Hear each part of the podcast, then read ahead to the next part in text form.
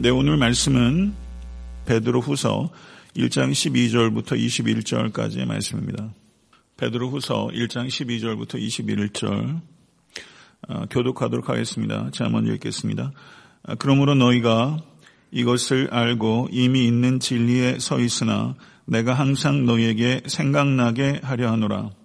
내가 이 장막에 있을 동안에 너희를 일깨워 생각나게 함이 옳은 줄로 여기노니 이는 우리 주 예수 그리스도께서 내게 지시하신 것 같이 나도 나의 장막을 벗어날 것이 임박한 줄을 알미라. 내가 힘써 너희로 하여금 내가 떠난 후에라도 어느 때나 이런 것을 생각나게 하려 하노라. 우리 주 예수 그리스도의 능력과 강림하심을 너희에게 알게 한 것이 교무히 만든 이야기를 따른 것이 아니요 우리는 그의 크신 위엄을 친히 본 자라. 지극히 큰 영광 중에서 이러한 소리가 그에게 나기를 이는 내 사랑하는 아들이요 내 기뻐하는 자라 하실 때에 그가 하나님 아버지께 존귀와 영광을 받으셨느니라. 이 소리는 우리가 그와 함께 거룩한 산에 있을 때 하늘로부터 난 것을 들은 것이라. 또 우리에게는 더 확실한 예언이 있어 어두운 데를 비추는 등불과 같으니 날이 새어 샛별이 너희 마음에 떠오르기까지 너희가 이것을 주의하는 것이 옳으니라. 먼저 알 것은 성경의 모든 예언은 사사로이 풀 것이 아니니 예언은 언제든지 사람의 뜻으로 낸 것이 아니요 오직 성령의 감동하심을 받은 사람들이 하나님께 받아 말한 것임이니라. 아멘. 하나님의 말씀입니다. 네, 본문을 저희가 주의 있게 읽다 보면 1장 12절에서 21절 거기에서 특별히 12절, 13절, 15절을 보게 되면 세 번이나 반복되는 말이 있습니다. 12절 뒤에 보면 항상 너희에게 생각나게 하려 하노라. 13절 뒤를 보시면 너희를 일깨워 생각나게 함이 옳은 줄을 여기노니 그리고 15절 한번 보세요. 15절을 보게 되면 내가 떠난 후에라도 어느 때나 이런 것을 생각나게 하려 하노라. 이렇게 말하고 있죠. 생각나게 하려 한다. 그럼 뭘 생각나게 하려 하는 것이죠? 어, 진리를 생각나게 하려 한다. 그래서 저는 오늘 1장 12절부터 21절의 이 말씀의 아, 주제는 진리를 생각나게 하려 함이라고 요약할 수 있다고 생각합니다. 아, 그러면 베드로후서 3장 1절을 한번 보시죠. 베드로후서 3장 1절. 3장 1절 같이 한번 읽겠습니다. 사랑하는 자들아 내가 이제 이 둘째 편지를 너희에게 쓰노니 이 두 편지로 너희의 진실한 마음을 일깨워 생각나게 하며 이렇게 말하고 있죠. 그러니까 베드로가 두 개의 서신을 썼어요. 베드로 전서, 베드로 후서. 베드로 전후서를 쓴 목적이 뭐예요? 진실한 마음을 일깨워 생각나게 하려 한다. 이게 베드로 전후서의 어, 집필 동기라는 것이죠. 어, 그러면 베드로는 생각나게 하려는 사람이다. 이렇게 요약할 수 있을 겁니다. 그러니까 베드로의 삶의 소명은 진리를 생각나게 하려 하는 삶이고 베드로 전후서의 목적은 진리를 생각나게 하도록 하기 위한 책이다. 이렇게 말할 수 있죠. 누가복음 22장 32절을 한번 보시기 바랍니다. 누가복음 22장 32절. 누가복음 22장 32절. 찾으셨습니까? 한번 다 같이 한번 읽어보겠습니다. 시작. 네. 그러나 내가 너를 위하여 내 믿음이 떨어지지 않기를 기도하였느니 너는 돌이킨 후에 내 형제를 굳게 하라. 예, 여기서 내라는 것은 그리스도를 얘기하는 것이고 너는 베드로입니다. 내가 너를 위하여 내 믿음이 떨어지지 않기를 기도했느니 너는 돌이킨 후에 내 형제를 굳게 하라. 우리 주님께서 베드로에게 이렇게 말씀하셨어요. 너는 돌이킨 후에 내 형제를 굳게 하라. 이것이 베드로에게만 주신 말씀이라 생각할 수 없죠. 여러분과 저에게 주신 소명이라고 할 수 있어요. 너는 돌이킨 후에 내 형제를 굳게 하라. 그러면 어, 진리를 생각나게 하는 것이 베드로의 소명인데 그것이 궁극적으로 뭘 목적으로 하는 거예요? 내 형제를 굳게 한다. 내 형제를 견고하게 한다. 이렇게 말할 수 있죠. 그러면 오늘 본문으로 다시 돌아가 보게 되면요. 진리는 무엇입니까? 빌립보 그 빌라도가 예수께 진리가 무엇이냐 이렇게 물었어요. 어, 진리에 대해서 관심들이 있는 것입니다. 그리고 진리에 대해서 어, 모든 제 종교와 제 철학이 이러쿵저러쿵 이야기를 해요. 그럼 진리는 무엇입니까? 진리는 우연히 발견하는 아주 난해하고 불가사의한 그런 계시를 말하는 것이 아닙니다. 진리는 애매하거나 모호하지 않습니다. 진리는 시대가 지나면서 변하거나 발전하는 그런 것이 아닙니다. 진리는 불변합니다. 그리고 진리는 곧 우리 주 예수 그리스도입니다. 믿으십니까? 이게 진리예요. 이스라엘 백성들에게 기억하라 라고 성경이 이야기를 합니다. 이스라엘 백성들이 기억해야 되는 사건이 뭡니까? 출애굽 사건입니다. 이스라엘 백성들을 생각나게 하는 거예요. 그게 출애굽 사건이에요. 그리고 교회의 성도들에게 여러분과 저에게 생각나도록 하는 사건, 기억해야 하는 사건이 뭐라고 말할 수 있을까요? 예수 그리스도의 십자가 사건이라고 말할 수 있어요. 출애굽 사건과 십자가 사건이에요. 출애굽 사건은 애굽으로부터의 자유를 가져다 주는 사건이라면 십자가 사건은 죄와 사망으로부터의 자유를 가져다 주는 사건이라고 할 수 있습니다. 그렇기 때문에 출애굽 사건 자체는 예수 그리스도의 십자가의 사건의 하나의 모형이고 출애굽 사건의 성취가 바로 예수 그리스도의 십자가 사건이라는 것이죠. 그래서 우리는 성경을 볼 때 결국 십자가의 렌즈로 보지 않으면 읽히지 않습니다. 십자가입니다. 그러면 저는 목회자입니다. 목회자가 이겨내야 되는 유혹이 있어요. 그것은 뭔가 새로운 것으로 성도들의 주의를 끌려고 하는 유혹이에요. 이 유혹을 저는 견뎌야 됩니다. 저는 박사 논문 쓰는 사람이 아니에요. 박사 논문은요, 이전까지 각 분야의 학문의 성과들을 점검하고 종합하고 그리고 새로운 티어리를 더하는 거예요. 이게 박사 논문이에요. 자기 의견이 거기 더해지지 않으면 새로운 것을 이야기하지 않으면 그건 박사 논문이 될 수 없어요. 저는 논문 쓴 사람 아닙니다. 저는 새로운 이야기로 성도들의 관심과 그리고 주의를 집중하려고 하는 유혹을 견뎌야 돼요. 그러면 성도들도 견뎌야 되는 유혹이 있어요. 그것은 강대상에서 무엇인가 새로운 것을 들으려고 하는 유혹이에요. 이 유혹 견디십시오. 여러분과 저희가 집중해야 되는 것은 새로운 메시지가 아니라 그 메시지입니다. 믿으십니까? 우리는 성경에 있는 그 메시지에 집중해야 되는 거예요. 목회자는 새로운 계시를 만들어내는 사람이 아니에요.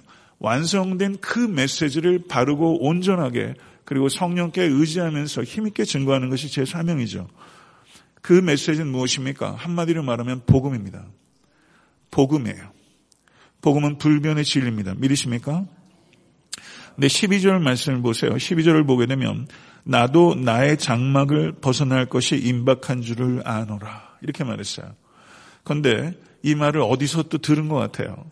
고린도후서 5장 1절을 보게 되면 사도 바울도 거기에서 자신이 죽을 몸을 장막이라고 표현했어요. 장막이다. 그런데 요한복음 21장 18절을 보게 되면 예수께서 베드로에게 이렇게 말씀하셨어요. 내가 진실로 진실로 내게 이르노니 내가 젊어서는 스스로 띠띠고 원하는 곳으로 다녔거니와 늙어서는 내 팔을 벌리리니 남이 내게 띠띠우고 원하지 아니하는 곳으로 데려가리라.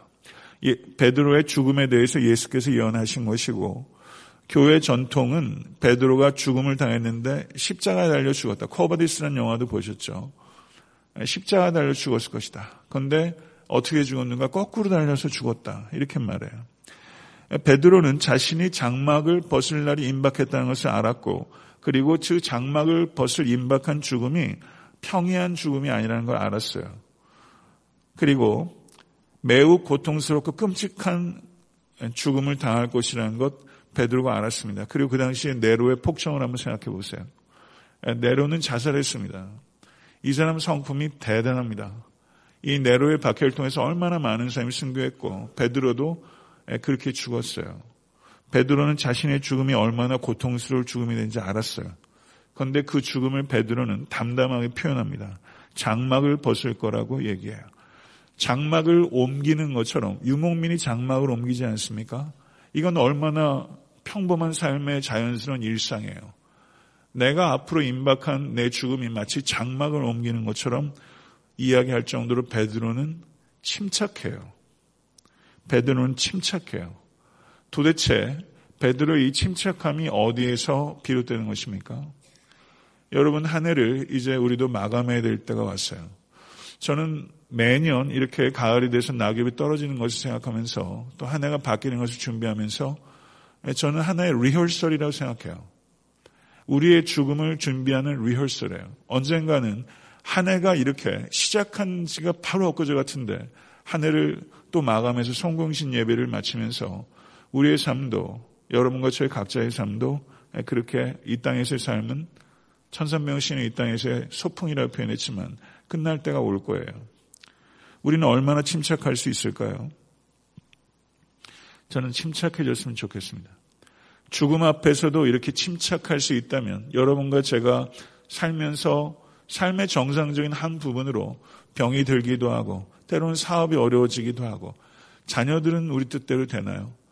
여러 가지 삶의 여러 가지 어려움들이 올 때 우리가 베드로가 그리고 바울이 장막을 옮기는 것처럼 어디에서 나오는 이 침착함의 이 신비한 근원은 도대체 뭡니까?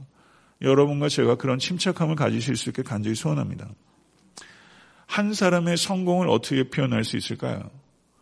여러분 성공하고 싶으세요? 성공하십시오. 성공해야 합니다. 그러나 성공의 정의가 뭐냐가 문제인 거예요. 우린 성공에 대해서 너무 이렇게 배타적으로 생각할 필요 없어요. 성공을 얘기하면 꼭 성물같이 되는데 전 성공에 대해서 생각해요. 그렇지만 성공이 뭐예요? 목사의 성공이 뭐예요? 목회 잘하다가 더 큰 교회 가는 게 목사의 성공입니까? 더 좋은 곳으로 소위 말해서 영전되는 게 성공이라고 세상은 생각해요. 어디로 가느냐를 성공이라고 생각해요. 그런데 성경의 관점은 어디로 가느냐가 성공이 아니라 무엇을 남기느냐가 성공으로 보는 거예요. 무엇을 남기느냐.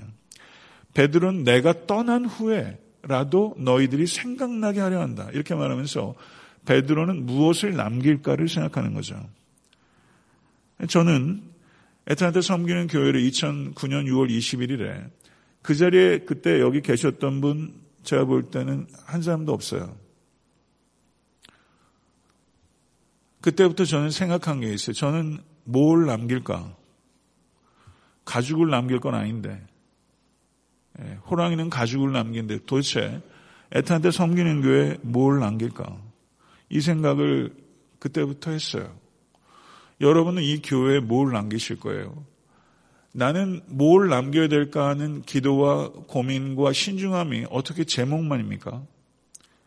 여러분은 이 교회에 뭘 남기실 거예요? 여러분이 여기에 뭘 남길 거라는 고민을 한 번도 한 적이 없다면 이 공동체를 사랑한다고 어떻게 이야기하실 수 있어요? 어떻게 교회를 그렇게 생각, 대하실 수 있어요? 교회는 그리스도의 몸입니다. 이건 영광스러운 은유예요. 그런데 여러분들이 신앙생활 하면서 나는 이 공동체에 뭘 남길까를 한 번도 생각하지 않았다면 여러분들이 신앙생활을 한 번도 성공한 적이 없는 것일 수도 있어요. 그렇지 않습니까? 어떻게 그럴 수 있죠? 교회를 함부로 해서는 안 됩니다. 그리스도의 몸이에요. 연약한 몸이지만 그리고 다채로운 몸이에요. 그렇지만 이 교회는 그리스도의 몸이에요. 예수께서 신부처럼 대하는 것이 이 연약한 몸이에요. 이 관점을 우리가 회복하지 않으면 교회 계획은 없습니다. 그냥 목사 혼자 불치고 장구치거나 아니면 교회 리더들만 북치고 장구치거나 완전히 따로 노는 몸이죠. 저는 여러분들이 교회를 사랑하기를 바래요. 저는 복음서 중에서 다 좋아요. 정말로 복음서가 너무 좋아요. 근데 요한복음 참 좋아합니다. 요한복음 중에서 제가 정말 좋아하는데 어딘지 아세요? 여러분들은 그 본문에 있는지도 잘 모를 거예요. 요한복음 10장 39절에서 42절이에요. 요한복음 10장 39절 42절. 한번 읽어보겠습니다. 요한복음 10장 39절에서 42절. 같이 한번 읽겠습니다. 시작. 그들이 다시 예수를 잡고 자였으나 그 손에서 벗어나 나가시니라. 다시 요단강 저편 요한이 처음으로 세례 베풀던 곳에 가서 거기 거하시니 많은 사람이 왔다가 말하되 요한은 아무 표적도 행하지 아니하였으나 요한이 이 사람을 가리켜 말한 것은 다 참이라 하더라. 그리하여 거기서 많은 사람이 예수를 믿으니라. 아멘. 저는 41절을 주목하게 되는 거예요. 많은 사람이 왔다가 말하되 요한은 아무 표적도 행하지 아니하였으나 요한이 기적을 베풀었단 말 성경에 있습니까? 없어요. 요한은 사역을 하면서 아무 표적도 없었던 사람이에요. 유대교에서는요, 표적을 행하는 사람을 능력 있는 선지자라고 말해요. 현대 기독교는 안 그렇습니까? 예, 소위 말해서 능력을 행하는 목사 있잖아요. 그런데 요한의 삶에는 아무 표적이 없어요. 그러나 요한의 삶에는 어떠한 표적도 없었지만 그에게는 강력한 삶이 있었어요. 요한에게는 표적은 없었지만 강력한 일상이 있었어요. 강력한 일상이 남았어요. 저는 죽어 없어졌지만 그의 말은 살아남았어요. 그래서 그가 증거한 예수께 증거한 모든 것이 다 참이다. 그래서 거기서 많은 사람이 예수를 믿으니라 이렇게 말하고 있죠.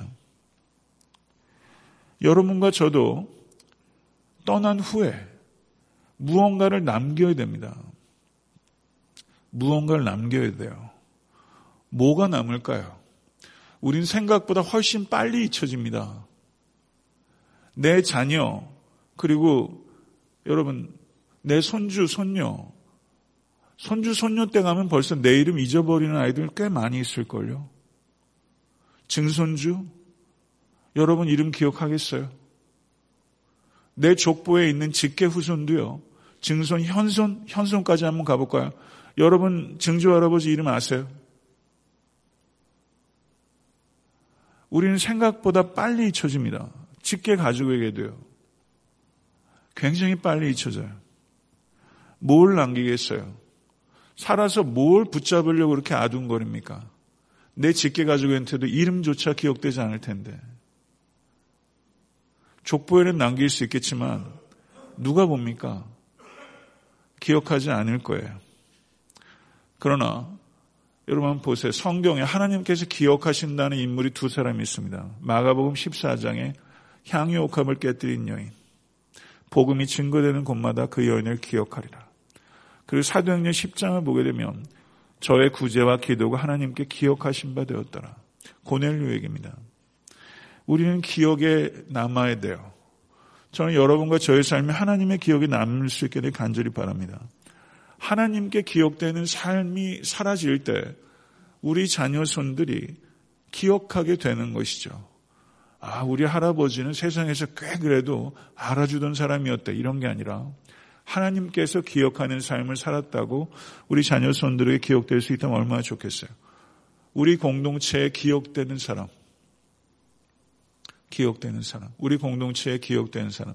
저 여러분과 제가 그런 잔잔한 여운 있는 삶을 살아갈 수 있으면 참 좋겠습니다. 여기서 보게 되면 16절과 18절을 보세요. 여기는 사도 베드로가 변화산 체험을 기록, 하고 있습니다. 마가복음 9장에 기록된 내용이에요. 우리 주 예수 그리스도의 능력과 강림하심을 너희에게 알게 한 것이 교묘히 만든 이야기를 따른 것이 아니요 우리는 그의 크신 위엄을 친히 본 자라. 지극히 큰 영광 중에서 이러한 소리가 그에게 나기를 이는 내 사랑하는 아들이요 내 기뻐하는 자라 하실 때 그가 하나님 아버지께 존귀와 영광을 받으셨느니라. 이 소리는 우리가 그와 함께 거룩 산산에 있을 때 하늘로부터 난 것을 들은 것이라. 아멘. 16절을 보게 되면 친히 본 자라. 18절을 보게 되면 하늘로부터 난 것을 들은 것이라. 이렇게 말하고 있죠. 성경 시대 그리스 로마는 신화의 시대입니다. 그리스 로마만 신화가 있나요? 단군 신화는 없습니까? 페르시아, 이집트에 얼마나 많은 신화가 있었어요. 이 당시는 신화로 꽉 찬 시대예요. 그런데 베드로는 공교의 교묘히 만든 이야기가 아니다는 거예요. 예수 그리스도의 능력과 강림하시면 신화가 아니라는 것입니다. 믿으십니까? 신화 아닙니다. 지금은 이 시대의 자유주의 신학자들도 오병이의 기적도 사실은 만들어낸 얘기다. 부활은 교회가 날조한 이야기다. 이렇게 말해요. 부활을 교회가 날조했대요.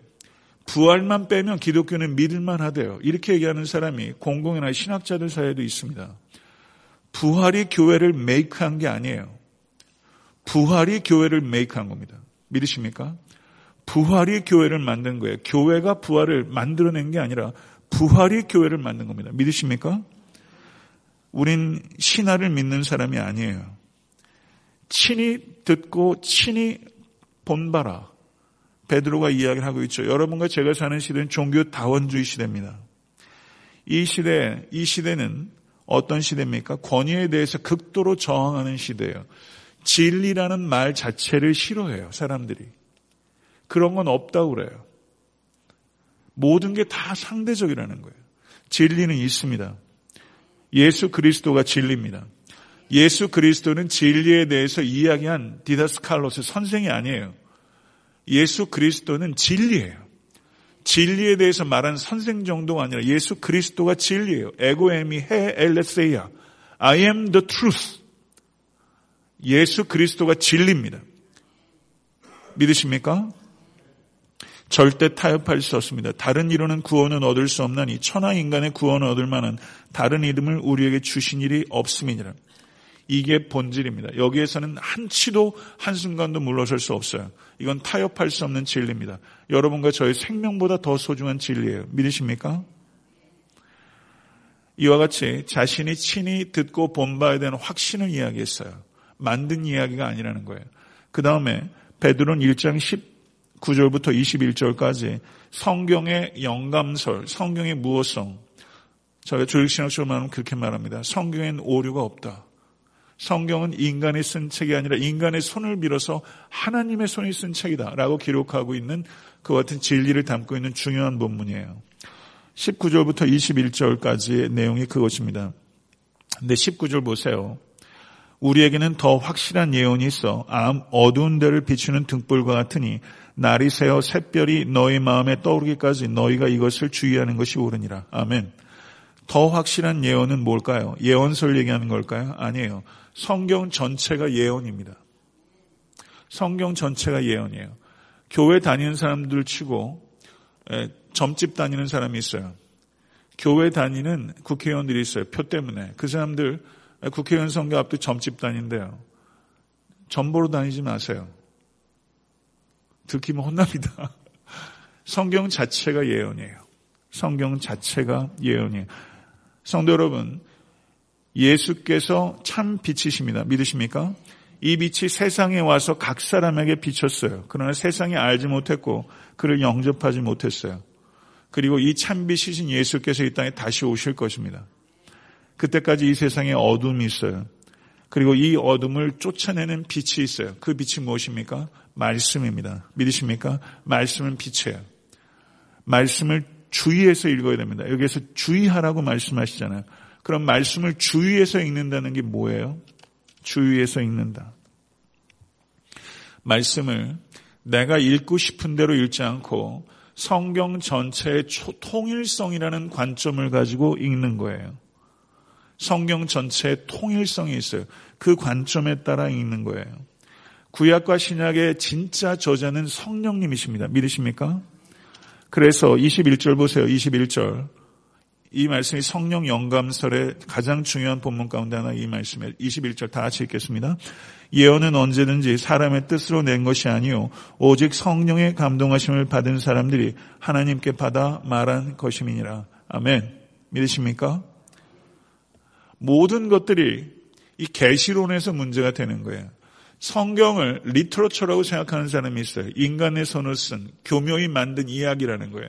그러면 모든 조직 신앙의 시작은 성경론에서 시작되는 것입니다. 성경은 사람의 뜻으로 낸 것이 아니라 성령의 감동하심으로 쓰여진 책인 줄로 믿습니다. 디바인 북입니다. 신성한 책이에요. 믿으세요? 성경이 1600년 동안 최초의 저자는 모세요. 최후의 저자는 사도 요한입니다. 모세부터 사도 요한까지 1600년 동안 40명의 저자, 여명의 저자가 기록된 거예요. 그런데 모세부터 사도 요한까지 사람의 손을 빌려서 썼는데 우리는 하나님의 말씀이라고 이야기를 해요. 왜 그렇게 이야기를 하죠? 성경엔 다른 책들과 차이는 성령의 감동으로 기록됐다는 뜻입니다. 성령의 감동으로 기록됐다는 것은 성령의 순결로 기록됐다는 거예요. 우리가 인간을 하나님께서 흙으로 빚으시고 생명을 불어넣으셨죠. 그래서 우리가 사람이 됐어요. 이 성경은 성령의 입김으로 기록된 거예요. 그런 뜻이에요. 그러면 누가 질문할 수 있죠. 성경이 하나님의 감동으로 기록되었다는 객관적 과학적 증거는 무엇입니까? 이렇게 물을 수 있죠. 여러분 그런 질문 안 받으세요? 오케이. 그러면 그 증거가 뭐예요? 이렇게 물을 수 있죠. 이게 성령께서 기록하셨던 증거가 뭐냐? 객관적인 과학적인 증거가 뭐냐? 그러면 여러분 어떻게 대답해야 되죠? 증거는 없습니다. 성경에 하나님의 말, 성령의 감동으로 기록된 책이라는 것을 말하는 증거는 없어요. 그걸 증거하게 되면 그게 성경보다 더 높은 권위가 되기 때문이에요. 성경이 성령으로 기록되었다는 것을 증거하는 증거가 있어요. 그 증거는 뭐냐면요. 성령님께서 증거하세요. 성령님 자신이 이 책이 성령의 책이라는 것을 증거하세요. 성경을 보십시오. 거기에 보면 이렇게 질문할 수 있죠. 그럼 바울이 쓴 책인데 바울의 편지글을 왜 하나님의 글이라고 그러죠? 그리고 성경 안에는 욥기에 보게 되면 사탄의 말도 있잖아요. 그걸 왜 하나님의 말씀이라고 그래요? 그러면 하나님의 말씀이라고 말하는 이유는 모든 것들이 하나님께서 직접 말한 것이다. 이런 뜻은 아니라는 거죠. 거기에는 심지어 예, 인간의 말들, 악인의 말들, 혹은, 혹은 악한 영의 말도 이 안에 들어있어요.